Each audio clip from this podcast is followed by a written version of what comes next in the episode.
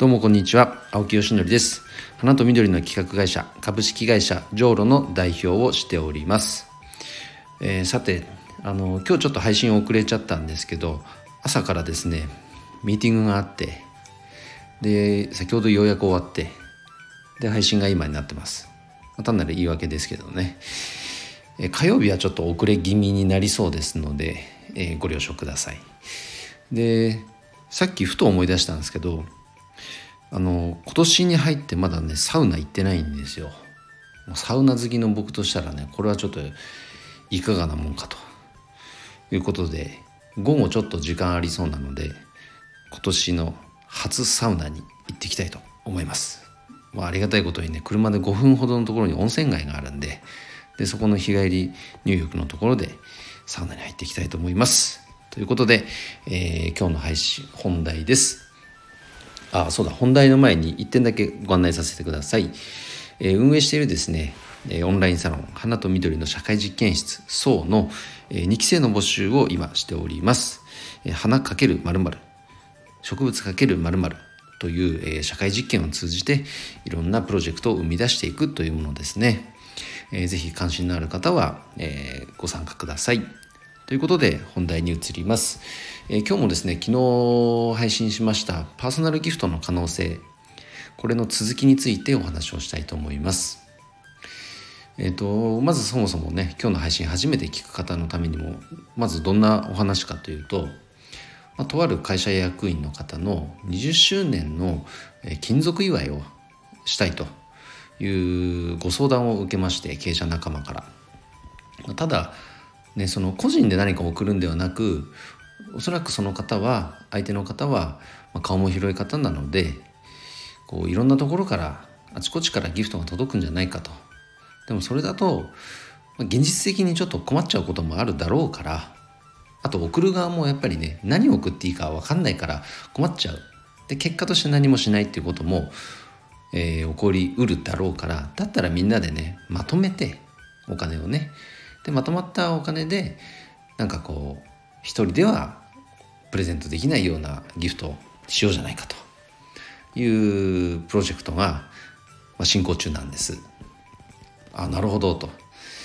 でで声かけをしたらですねたった2日でも100人を超える方からお祝いしたいっていう声が集まってうわすごいなとこの方の人望は本当にすごいともうただただもうこう驚愕しているびっくりしている状況なんですけれども一方でねこの送り方というものにやはりすごく可能性を感じていてこれはちょっとビジネス的に言うとねでまあ言ってしまえばこれの法人バージョンというのを、えー、花向けっていうサービスで展開しているわけなんですがその、まあ、個人向けといったらいいですかね今回やっていることは。で、まあ、ただ金額がある程度になってくると当然まあ僕はお花の業界の人間ですからお花をね中心にギフトを用意しますがお花だけではとてもね賄いきれない規模になってくるんです。今回なんか特に。今回なんかって言っても一発目でいきなり。でそうなってくるとお花以外にもひょっとしたらまあお食事とか、まあ、毎日スーツ着てる方だったらね何かスーツとかあとご家族で楽しんでいただけるような何かとか。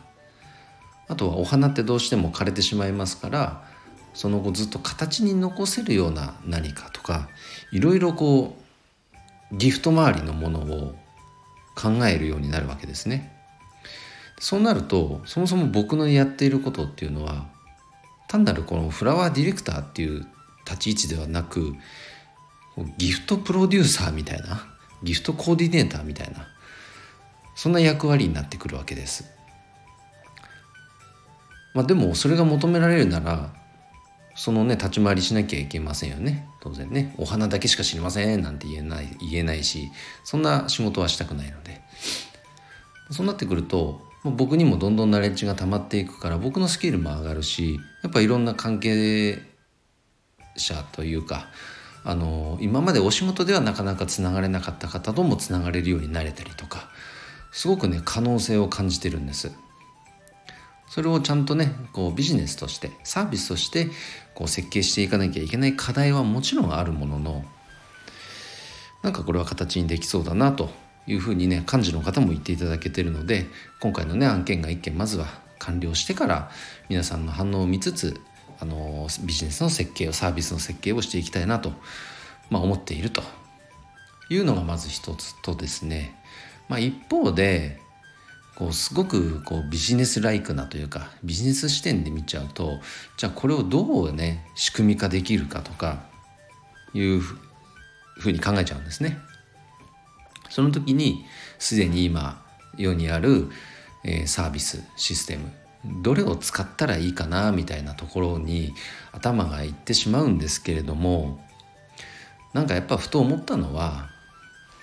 そんなんはね枝葉の部分であってまあ、そもそものあのまあ、幹事さんがねこういうお祝いをしたいんだっていう思いからスタートしてるそれが起点なわけですからもうその方の気持ちに寄り添うのがまず一つとあとはやはりこういただく方がねどうやったら喜んでもらえるのか。それのコーディネートをするっていうことがまあ本質ですからなんかあんまりシステムがどうとかっていう話はそれありきでね考えるようなことはしたくないなともふと思いましたね。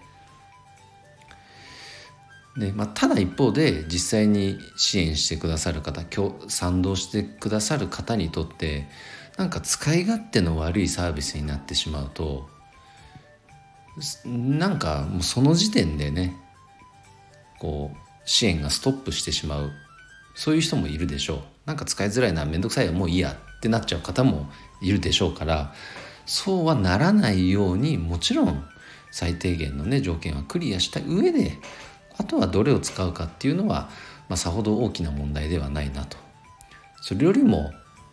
まあそもそもの僕がちゃんと信用を得ているかどうかとかそういうところが大事かなと思いましたので、まあ、あまりツール頼みにならないようにすると。いうことを今日は、えー、お伝えしたくて配信をさせていただきました。まあ、言ってもですねこういったサービスまあ、サービスっていうふうにちゃんと確立して展開しているものものはあまり見ませんけど個人レベルで誰か幹事さんがねみんなからお金まとめてあのお祝いをするっていうことはもうざらにもう何年も前からずっとあるでしょうけども一方で中抜きをするね悪どい幹事もいるっていう話もよく聞きますから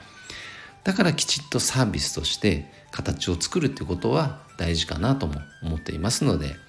この、ま、状況についてはまた、え、こちらのスタンド FM で配信をしていきたいと思います。ということで今日の配信は以上で終わります。それでは、え、もうお昼になってしまいましたが今日の午後もですね、え、皆さん頑張り頑張りましょうということで今日も一日頑張ろう青木よしのりでした。バイバイ。